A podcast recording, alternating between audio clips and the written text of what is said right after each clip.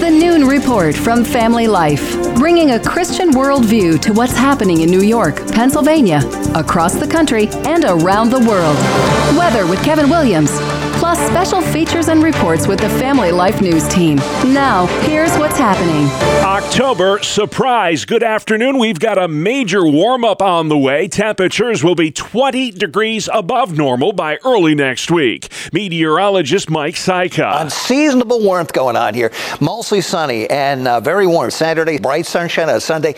We keep it going for much of next week until maybe Friday. That might be our next chance of getting some rain showers back in here. So a very dry period shaping up. Daytime highs will be approaching 80 degrees once September gives way to October. The House impeachment inquiry into President Biden is now officially underway on Capitol Hill. Congressional Republicans are holding their first hearing today. The GOP trying to link the president to his son Hunter's international business deals. Jim Jordan chairs the House Judiciary Committee. The Biden Justice Department tries to sweep it all under the rug. They slow walk the investigation, and they would have gotten away with it all. They would have gotten away with it all, except for two brave whistleblowers and a judge in Delaware who said, We're not going to let this happen. That's why we're here today. The impeachment inquiry will span the time from when Joe Biden was vice president to now and will include the time he was out of office. Jason Smith chairs the House Ways and Means Committee. It is clear that then Vice President Joe Biden's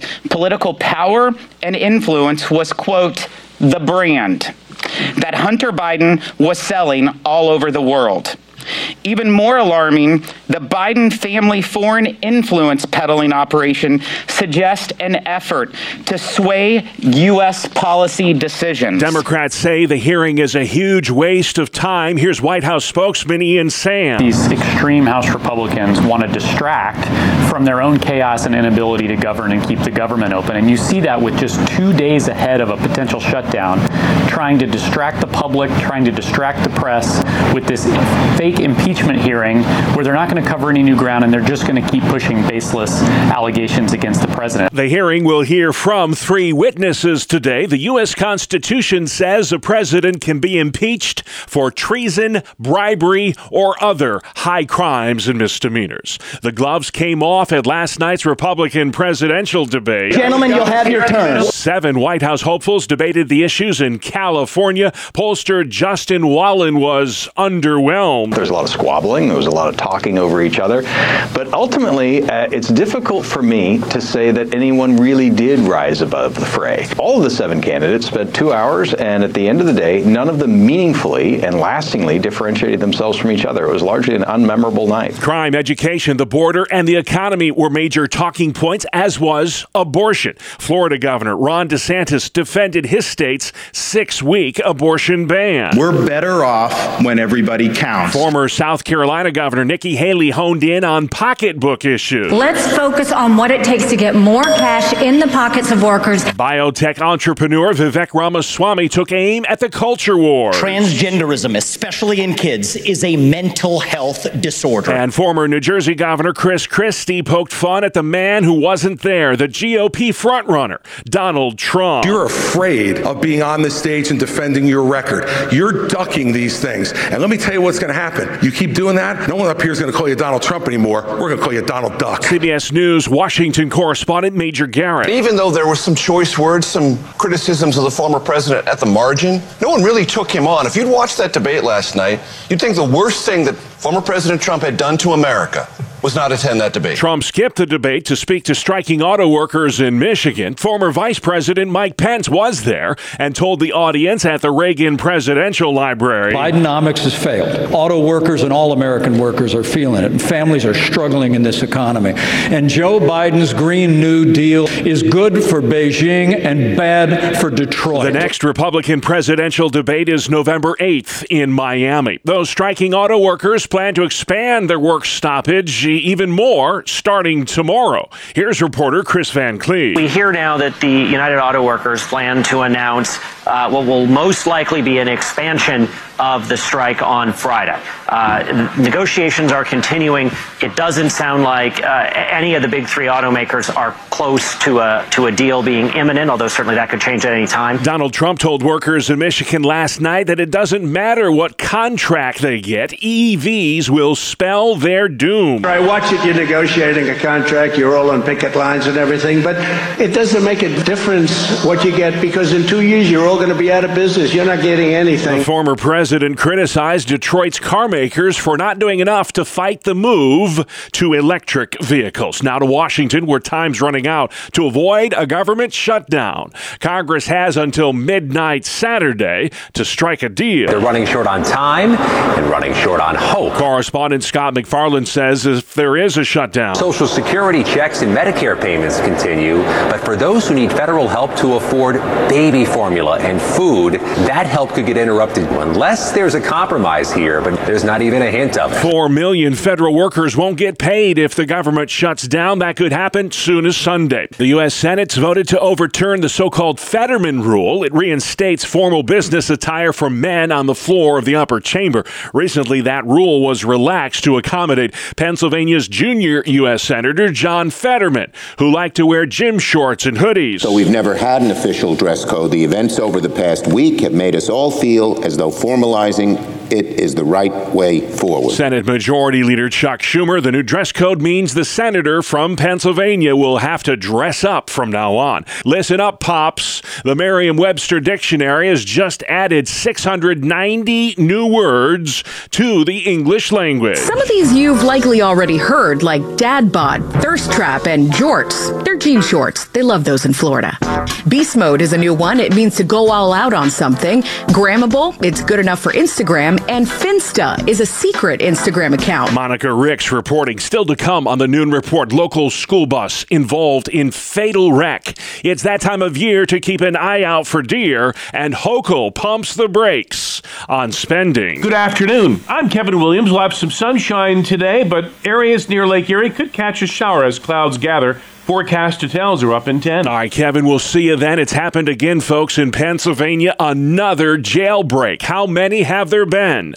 A pair of juveniles escaped from a youth detention facility in Forest County several hours ago. State police on the scene in Tionesta Township. New York Governor Kathy Hochul's telling her administration to hold the line on spending as the Empire State stares down a multi billion dollar deficit. This is a significant move by Governor Hochul. It's an acknowledgement that the $10 billion budget gap that the state is facing next year is a serious one. Ken Girardin with the Empire Center. The governor is going to need to keep a pretty tight grip on the wheel through this budget process. She's committed to balancing the budget next year without raising taxes and without in- invading the state's rainy day fund. In short, says Girardin, state spending at its current level will not be sustainable next year. New York stepping up efforts to curtail human trafficking. The story from WGRZ's Dave McKinley. The law expands the headcount for the state's task force and funding for another four years.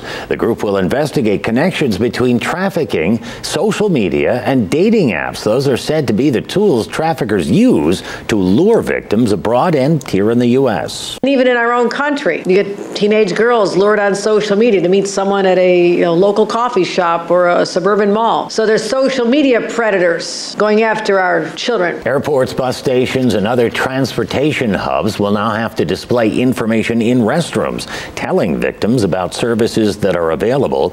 Since January, the state claims it's helped 240 trafficked victims. Dave McKinley reporting one person dead, two others hurt following a fiery crash in Monroe County, New York, involving a school bus. The collision happened Wednesday near Lake Pond Road and Route 250 in Webster. A car, for whatever reason, slammed into a Wayne school bus. Our first priority was to make sure the students were off the bus. Assistant Webster Fire Chief Steve Kozak. The bus was fully involved, and the car was just wedged right into the side of it. The bus had 22 students and three adults aboard and was returning from a field trip. I mean, this could have been a much, much worse tragedy, but the 22 students were able to successfully get off the bus because of the actions of the two chaperones and the bus driver. The driver of the car car died at the scene. A bipartisan coalition of nearly 70 New York lawmakers wants the governor to do more to help out struggling marijuana farmers. The group says Hochul could save struggling growers from an agricultural emergency by signing the Cannabis Crop Rescue Act. The lawmakers say more than 200 farmers and processors are trying to sell their crops to just 23 licensed dispensaries amid the problem plagued launch of the legal market, and more than 250,000 pounds of unsold cannabis is losing value by the day. The coalition says farmers are not getting the income they expected and cannot recoup their costs.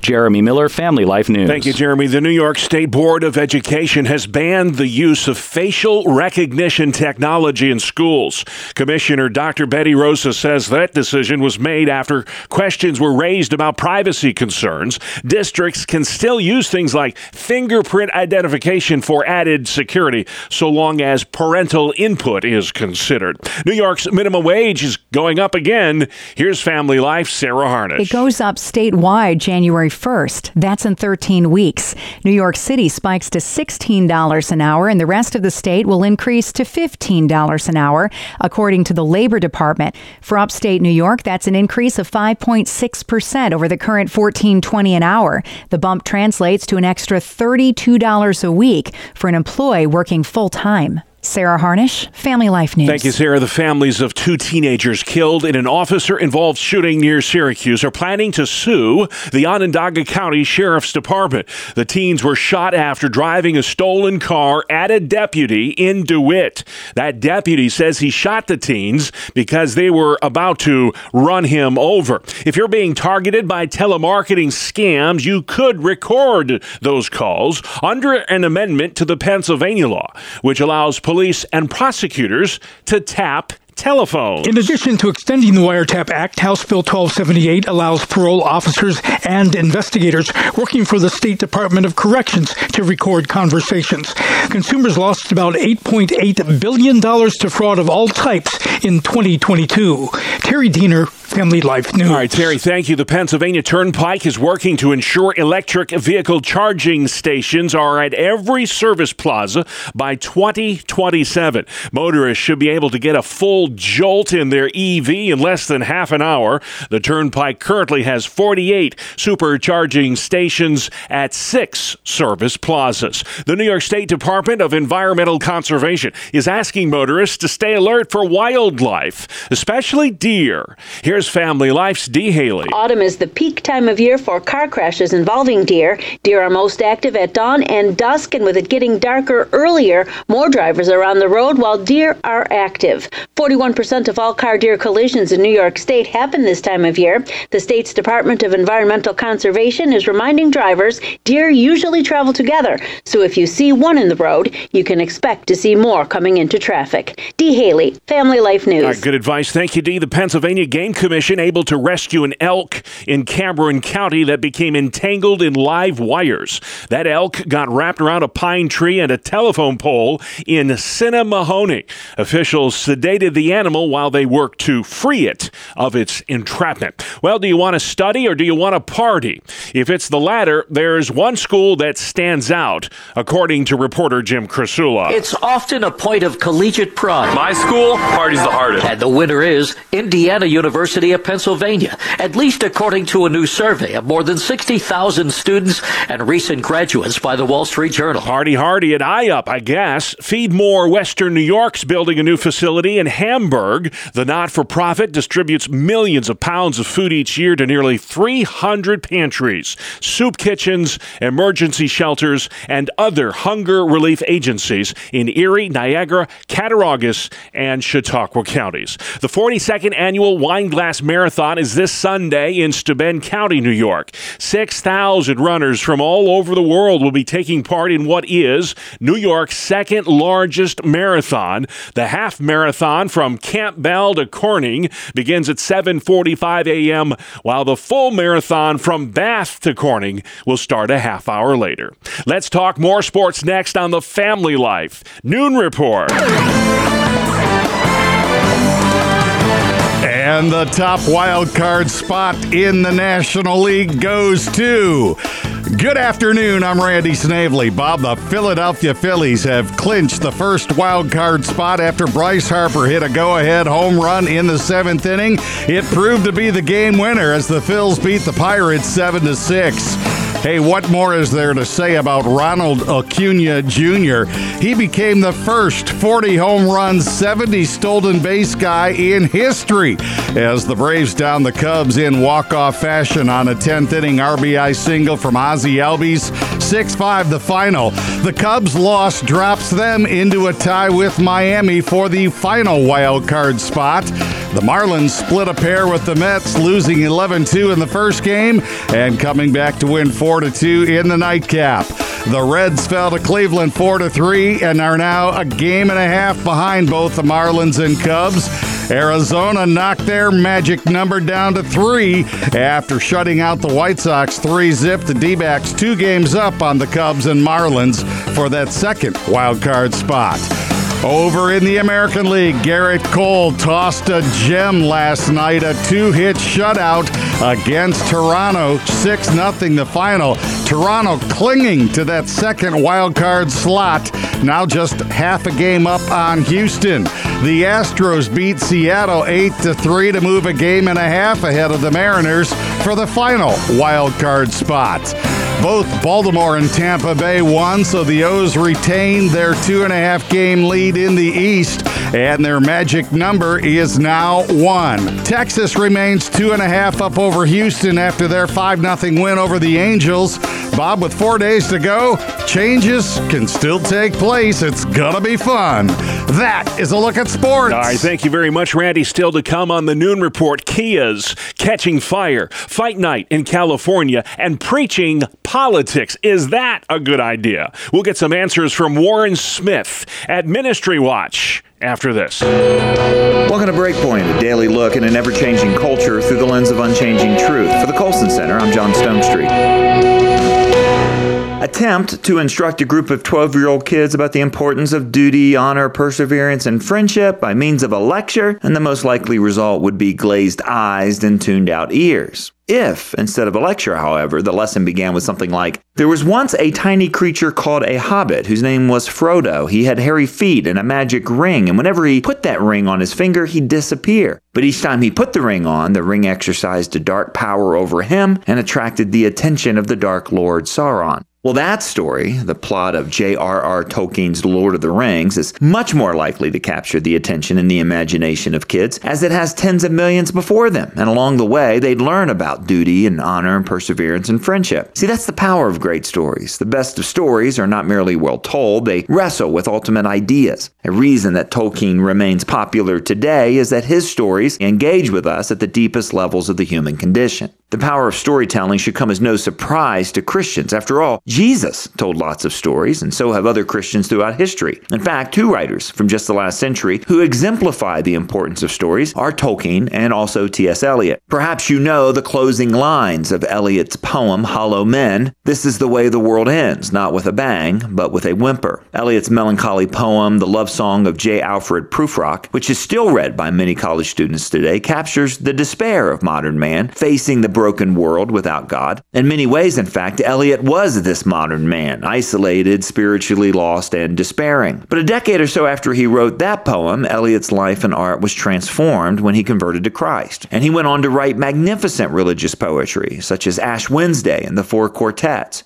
For a time, his work even crossed over into pop culture. For example, his book of whimsical verse, Old Possum's Book of Practical Cats, became the smash hit Broadway musical Cats. A very simple way for Christians to impact our culture around us is by simply sharing these good stories with others. We might not be a Tolkien or an Eliot ourselves, but we can know and recommend their works. We can tell the real life stories of Christian heroes like William Wilberforce or Dietrich Bonhoeffer, or of the incredible conversions of St. Augustine and Chuck Colson, or of the work of Christian heroes today who continue to love God and neighbor, feeding the hungry, clothing the naked, all while enduring hardship and persecution. And we should share these stories because, like all good stories, stories do, they ultimately point hearts and imaginations to the greatest story and storyteller of all time. For the Colson Center, I'm John Stonestreet with Breakpoint. And for more resources to help you live like a Christian today, go to breakpoint.org. Thank you, John outside next. Kevin Williams. Here is your family life weather forecast for this afternoon. Clouds, some sun, a stray shower near Lake Erie.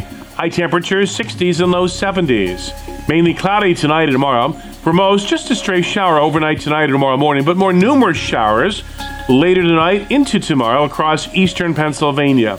Low tonight 50s, the high tomorrow 60s and low 70s.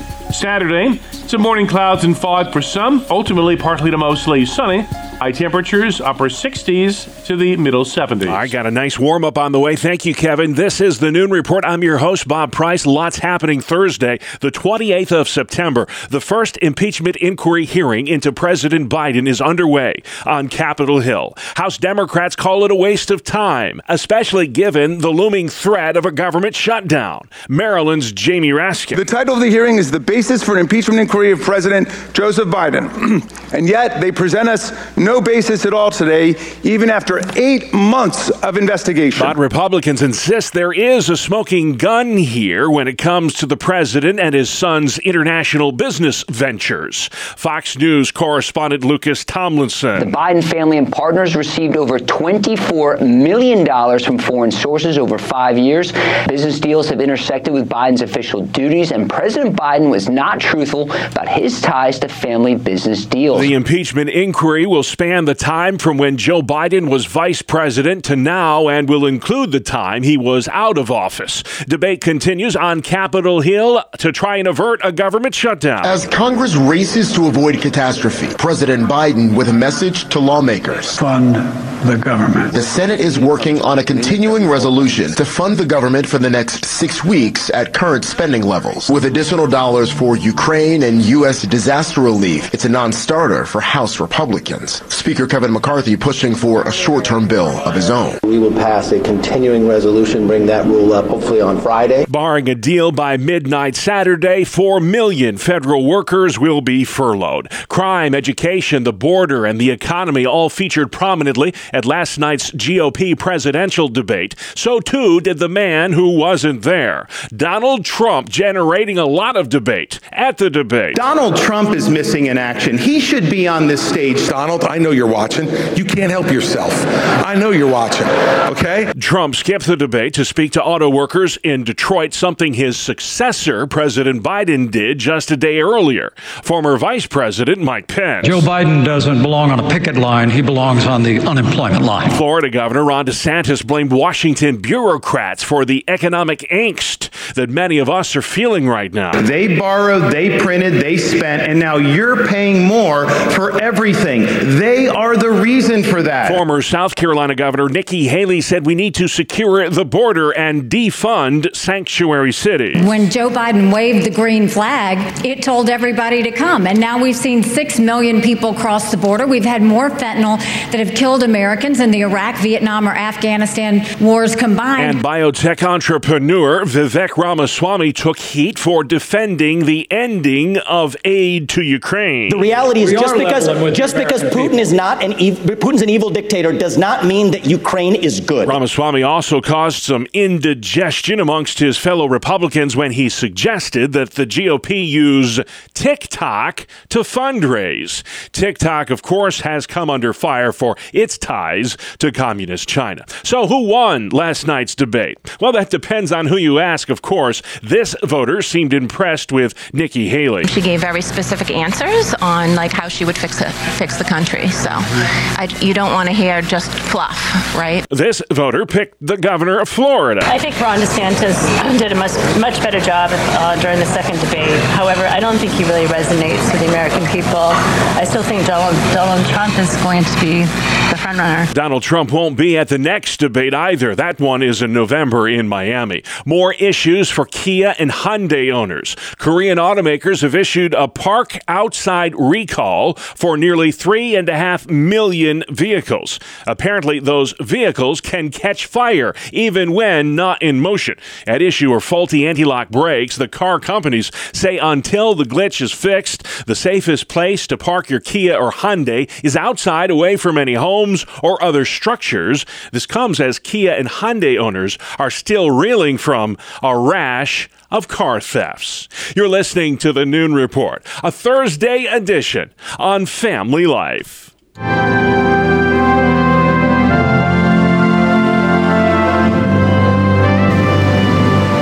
It's time for Faith Under Fire, the Family Life news feature that looks at how Christ, Christians, and culture interact collide, and hopefully seek truth. I'm Greg Gillespie, and our guest today is Warren Smith, the president of Ministry Watch, a national Christian watchdog group Warren, I'm following up on an opinion piece you wrote on ministrywatch.com about how some Christian leaders are focusing more on politics than scripture. What's happening with that? Well, first of all, I do think it is important for Christians to be involved in the big issues of the day. However, I think that sometimes Christian leaders, for reasons that are not completely evil or wrong, sometimes seek these big platforms and big voices, and they don't really focus on where they should be focused, which is in their local congregation, in their local communities, and their local churches. I do want to uh, quickly say, though, Greg, that I think there are many thousands, tens of thousands, even hundreds of thousands of faithful Christian pastors and leaders out there. But unfortunately, sometimes the ones with big social media platforms, the ones with the big book contracts, the ones with their television programs, they're the ones that get all the attention. And they also, unfortunately, become a role model for other, especially younger men and women who want to make a difference in the world once again, I'm not saying that we should not advocate for and actively work for the flourishing of our local communities. And I would also uh, say, too, that if we stand on the gospel, if we stand on God's promises, a funny thing happens. Society changes, people change, the world changes, not because we went out to change the world, but because we sought to be faithful to the gospel. We're talking with Warren Smith, the president of Ministry Watch. As these congregations are out there, small church pastors or a growing number of congregations that don't have an ordained pastor in place, could you give us some of your prescription you have to prevent us from getting dragged into partisan politics where it's hard to be heard by people that are on a different stance on a an issue or two? How do we stay scripturally focused? to stay scripturally focused, especially if you have a leadership role or any sort of influence, such as a pastor, deacon, or elder in, in your local church, is just to insist on being a gospel centric church if you stay focused on the local issues and local concerns, that will help a great deal. Stay focused on the gospel as well and don't get distracted by partisan ideas. Now, I, I would quick to add, Greg, that there are certain political positions that have strong gospel rationale. So, for example, abortion would be an example. Same sex marriage would be another example. I mean, the Bible is absolutely clear on these issues, and I think we should be too. But where the Bible is not clear or where there is space for Christian liberty, I think that one of the things that local churches can do is to be hospitable towards those uh, who hold other views. Even if you hold a position and can point to multiple places in Scripture that says, this is what we should do about this issue by ranting and raving and calling people names who disagree with you probably is not going to get them on that issue and may also drive them further from their own relationship with the Lord who really ought to be the Lord of all of us. Yeah, amen to that. And, you know, one tactic that I use a great deal in my interpersonal relations and, and sometimes even in the way we do journalism here at Ministry Watch is to ask questions. Tell someone something, they may or may not agree with you, but if you ask them questions and get them to examine their point of view in a deeper way, sometimes they will start themselves seeing the flaws in that point of view. Questions like, What do you mean by that? Or How did you come by that position? Questions like that start to expose cracks and flaws in their positions. You don't have to do that, they're doing it for themselves in their own mind. Then the conversations can happen. Yeah, that's exactly right. There's a writer named Greg Koukl. He's written a book called Tactics. He calls that technique putting a pebble in someone's shoe. That when you ask them a tough question about their own worldview, in other words, you're not presenting necessarily your worldview, you're asking them a tough question about their worldview, it's becomes something that they can't ignore. It becomes like a pebble in your shoe. You walk around with it and it just bugs you all day long till you either adjust your worldview or you put it out of your mind altogether. It was a strategy Jesus used, by the way. It was through storytelling and questions, and I think that those are techniques that we modern Christians should use as well. Our guest is Warren Smith. He is the president of MinistryWatch.com. Thank you for joining us on Faith Under Fire. I'm Greg Gillespie, Family Life News. Greg, a very timely topic. Thank you. Faith Under Fire comes your way Thursdays during the noon report. You can also catch it online anytime at familylife.org. Good afternoon. Here is your Family Life regional weather forecast. Bit of a squeeze play will be going on over the next 24 hours. A weak disturbance moving east from Indiana, and moisture from the leftovers of old tropical storm Ophelia along the coast coming west will generate a few scattered showers over the next 24 hours, but rainfall amounts for most will be very slight, and prospects for an extended spell of dry weather follow beginning this weekend.